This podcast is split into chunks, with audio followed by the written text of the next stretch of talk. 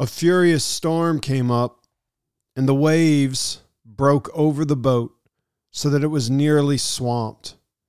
Jesus was in the stern of the boat, sleeping on a cushion. The disciples woke him and said to him, Teacher, don't you care if we drown? Jesus got up, looked at the wind and the waves, and rebuked them.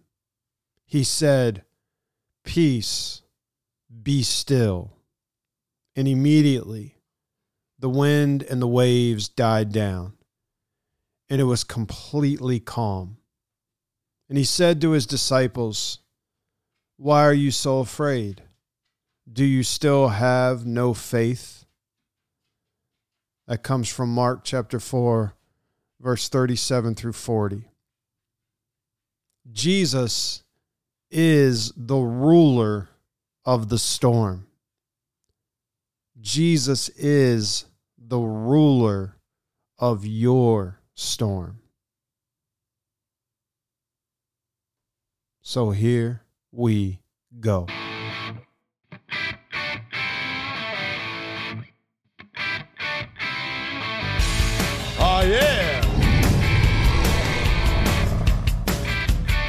You're listening to the GRIZ Podcast, where our mission is to help boys become men and to help men become better men.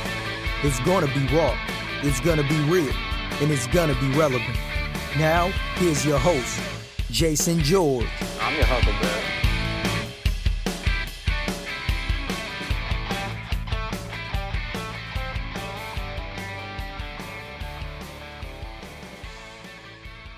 I've been going through a rough week or two with just a flare up from my Lyme disease. I've had a headache every day for like like I said, a week or two. It goes away for a little bit and then it comes right back. So it's been rough, man. I hate these migraine cycles. It's been a while since I've had one hit like this. It's hitting me hard. And I'm doing all the things I'm supposed to do that all the books on Lyme disease and headaches tell me to do. I'm increasing my water, get more rest, get more sleep, watch your diet, take your vitamins, take these certain supplements that help with inflammation, detox, detox, detox. I'm doing all of it. I was even doing some yoga last night, man, just to try to stretch and relax, get my breathing down. And I'm praying, God, please come heal me because it is very difficult to function in life and enjoy life with just ongoing migraines. So this morning, I got up, got my cup of coffee. I was having my quiet time for some reason, I reached over and instead of grabbing the book or couple books that I've been going through um, for Bible study, I grabbed J.C. Ryle's book called Holiness. I love this book, and it's not because it makes me feel good. You know what I mean? Many ways it punches me in the nose and breaks my nose and makes me spiritually bleed but it's such a good book. J.C. Ryle was the first Anglican bishop of Liverpool. Um, he lived from 1816 to 1900. Anyway, I looked at this chapter in the book called uh, The Ruler of the Waves. And he brings up the point that I want to share with you guys. Um, we all need to be reminded of this that following Christ, following Christ, being a Christ follower, being a real Christian man who's trying to follow Jesus, that will not prevent us from having earthly sorrows and troubles. It will not prevent us from having earthly sorrows and troubles. if you're not having earthly sorrows and troubles and you're a Christian man, you will. They're coming. So you need to be prepared for that. And some of you are in the midst of it right now. You're in the storm right now, like I am. Some of you have just come out of a storm, and that's good, man. It's good when you come out and everything is calm. You need that break, that relief. And you're like, thank you, Lord. But we are fools if we think that it's going to stay that way. That for the rest of our time here on earth, it's going to be smooth sailing, calm sea, blue skies, sunny for the rest of our time until we die and go to heaven. We are fools if we believe that that's how it's going to be. That's not reality.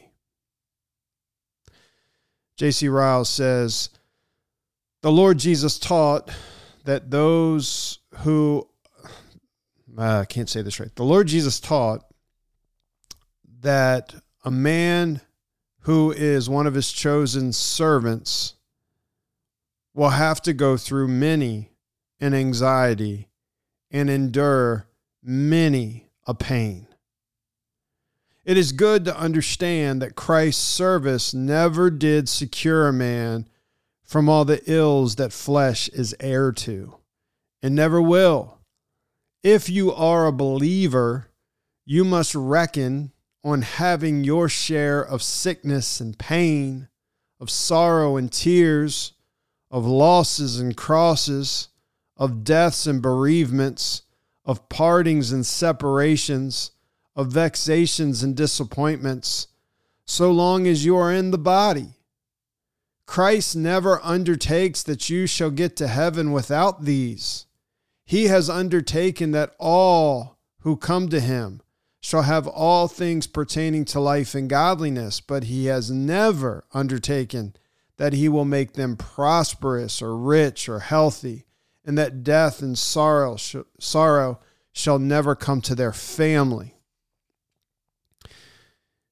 He goes on, he talks about how he has the privilege of being Christ's ambassador and he has the privilege of sharing the gospel with non believers. And he says when he does share the gospel to them, he offers them pardon and peace, grace, glory. He says, I'll offer that to any son or daughter of Adam. But then he goes on, he says, But I dare not offer to that person worldly prosperity as part and parcel of the gospel. I dare not offer him long life and increased income and freedom from pain. I dare not promise the man who takes up the cross and follows Christ that in following him he shall never meet with a storm. He says, I dare not offer him that to try to persuade him to become a Christian. And that's good. You know, many preachers do offer that. They do try to persuade people to become a Christian, follow Christ, because Christ is going to give you all of these worldly things health, wealth, prosperity. But that's a false gospel. He goes on, he talks about how trials reveal who you really are. Trials reveal who you really are, like whether you're a Christian or not. How should you know who are true Christians if following Christ was the way to be free from trouble? How should we discern the wheat from the chaff if it were not for the winnowing of trial? How should we know whether men serve Christ for his own sake or for selfish motives? if his service brought health and wealth with it as a matter of course.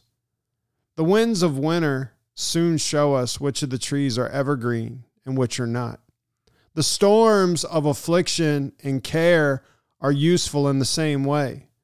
They discover whose faith is real and whose is nothing but a profession and form. How would the great work of sanctification go on in a man if he had no trial? Trouble is often the only fire which will burn away the dross that clings to our hearts. Trouble is the pruning knife which the great husbandman employs in order to make us fruitful in good works. The harvest of the Lord's field is seldom ripened by sunshine only.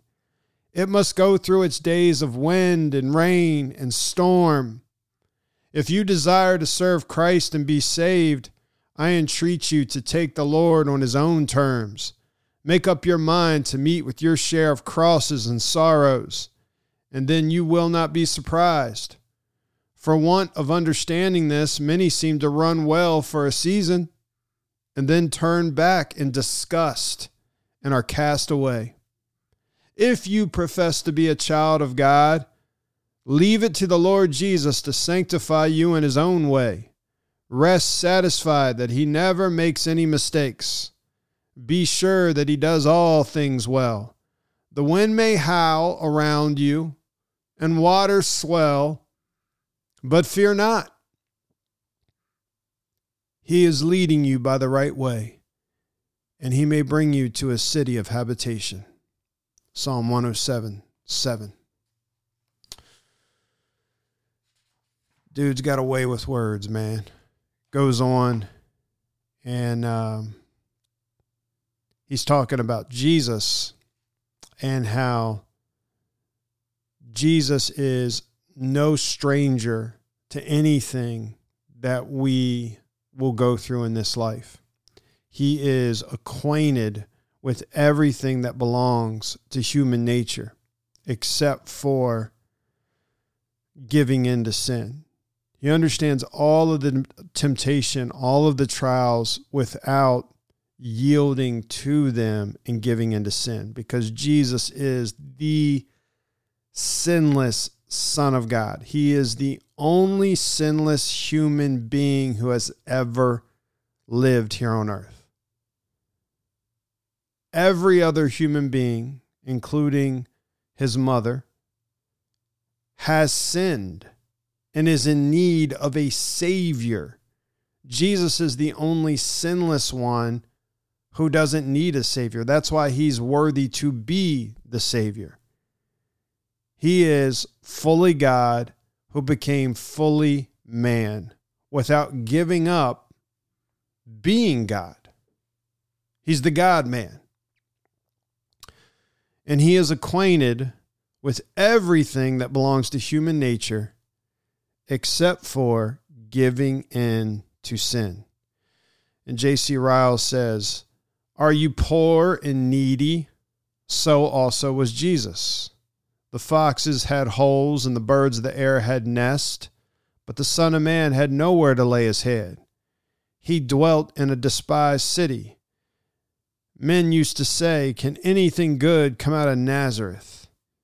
He was a esteemed he was esteemed a carpenter's son. He preached in a borrowed boat. He rode into Jerusalem on a borrowed colt and was buried in a borrowed tomb. J.C. Ryle goes on and says, Are you alone in the world and neglected by those who ought to love you? So also was Jesus. He came into his own, and they received him not. He came to be a Messiah to the lost sheep of the house of Israel, and they rejected him. The princes of this world would not acknowledge him. The few that followed him were publicans and fishermen, and even these at the last forsook him and were scattered every man to his own place. Then he says, Are you misunderstood, misrepresented, slandered, and persecuted? So also was Jesus. He was called a glutton and a wine bibber, a friend of publicans, a Samaritan, a madman, and a devil. His character was belied. False charges were laid against him. An unjust sentence was passed upon him. And though innocent, he was condemned as a malefactor. And as such, he died on the cross. J.C. Ryle goes on and says, Does Satan tempt you and offer horrid suggestions to your mind? So also did he tempt Jesus. He bade him to distrust God's fatherly providence. Command these stones to be made bread. He proposed to him to tempt God by exposing himself to unnecessary danger. Cast yourself down from the pinnacle of the temple. He suggested to him to obtain the kingdoms of the world for his own by one little act of submission to himself. All these things will I give you if you will fall down and worship me. So, does Satan tempt you and offer horrid suggestions to your mind? He did so to Jesus as well. Do you ever feel great agony and conflict of mind? Do you feel in darkness as if God has left you? So did Jesus. Who can tell the extent of the sufferings of mind he went through in the garden? Who can measure the depth of his soul's pain when he cried, My God, my God, why have you forsaken me? Mm.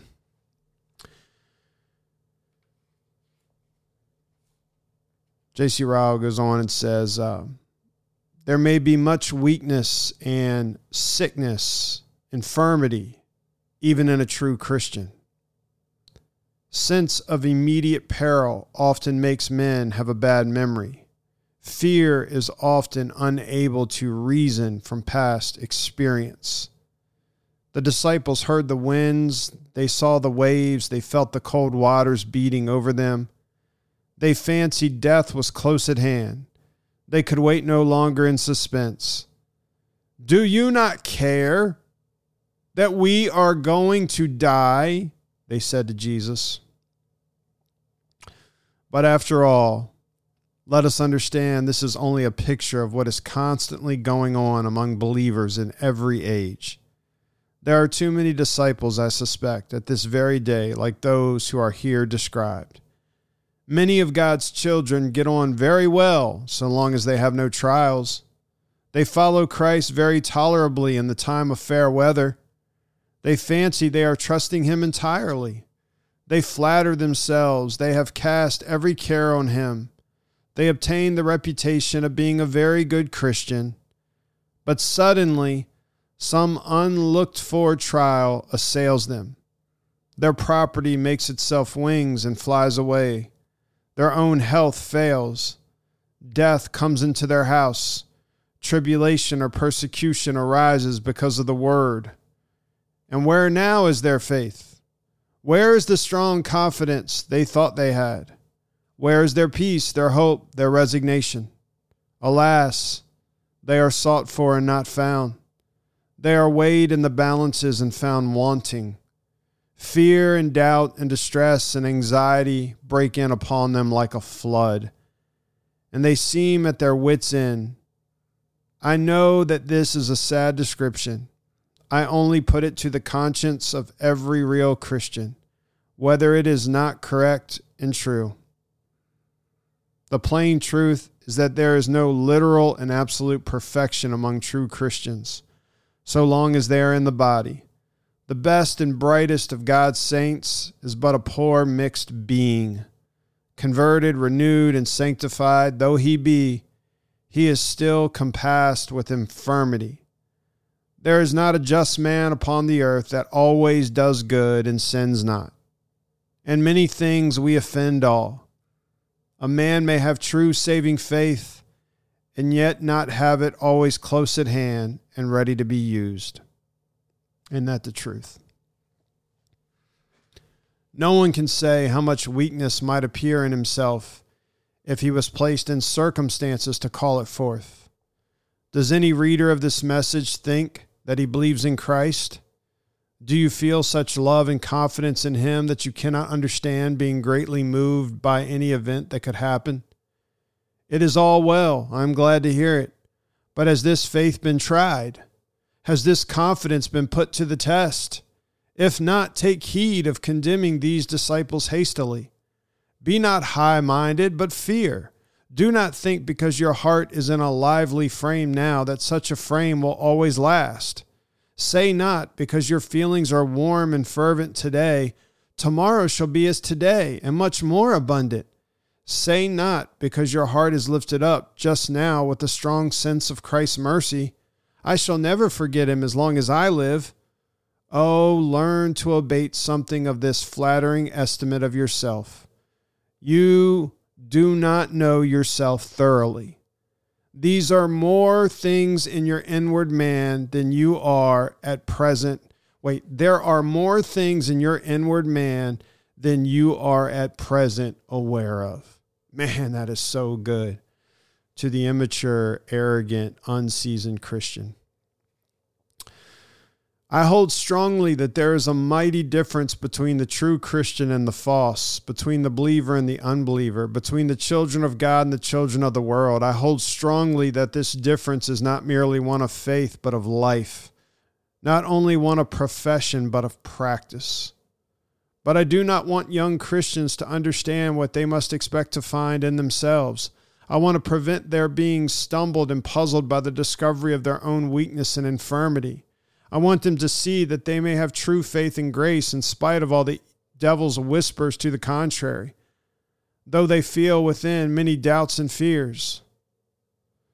So long as they are in the body, they must not expect faith to be avoid to be above the reach of fear. Man, it's so good.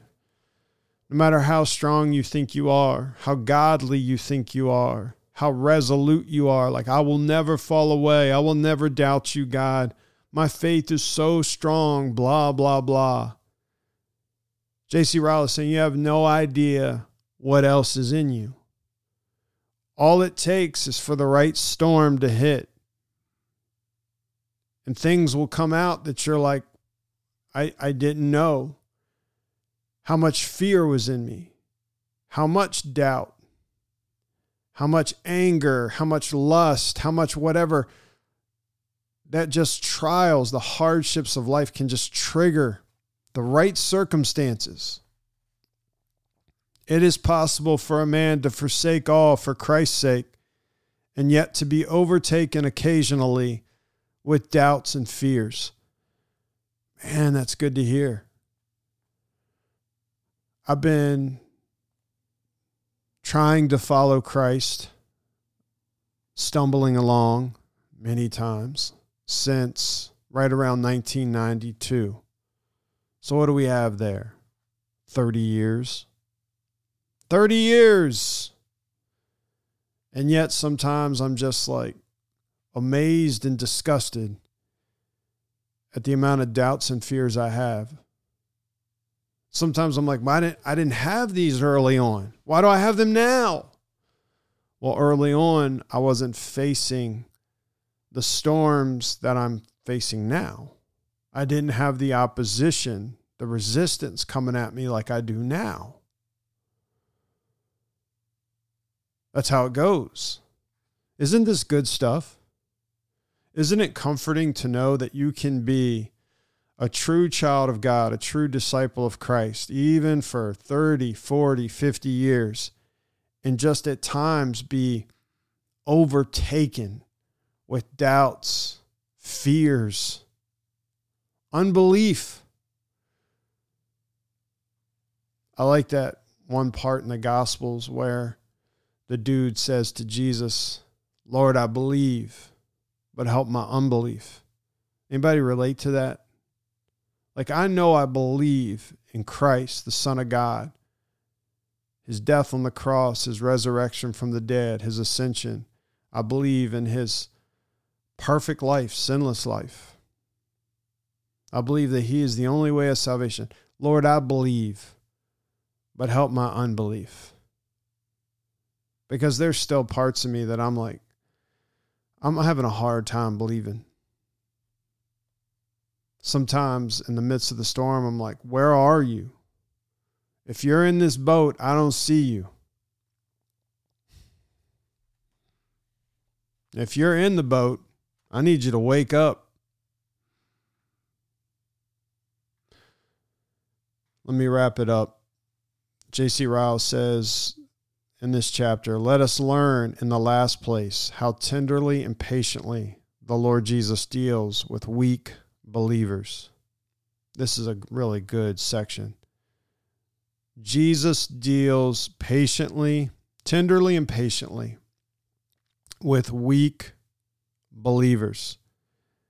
He says, We see this truth brought out in his words to his disciples.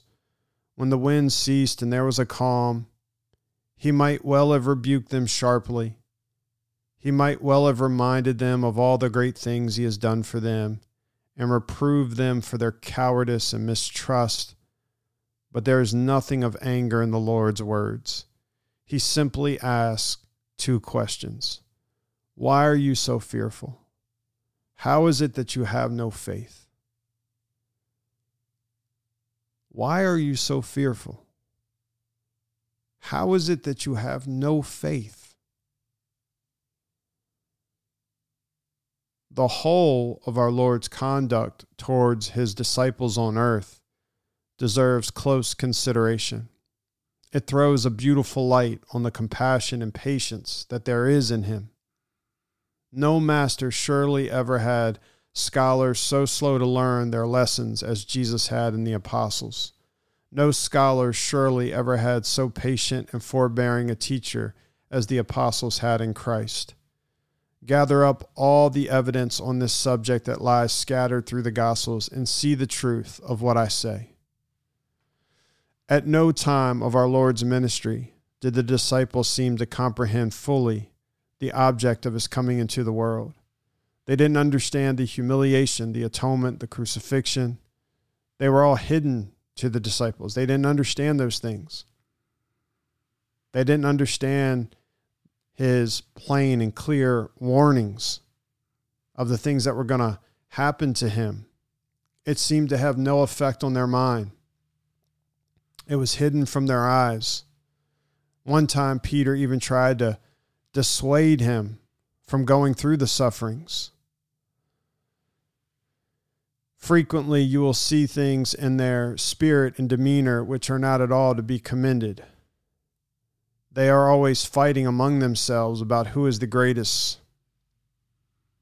Another day, they considered not as miracles, and their hearts were hardened.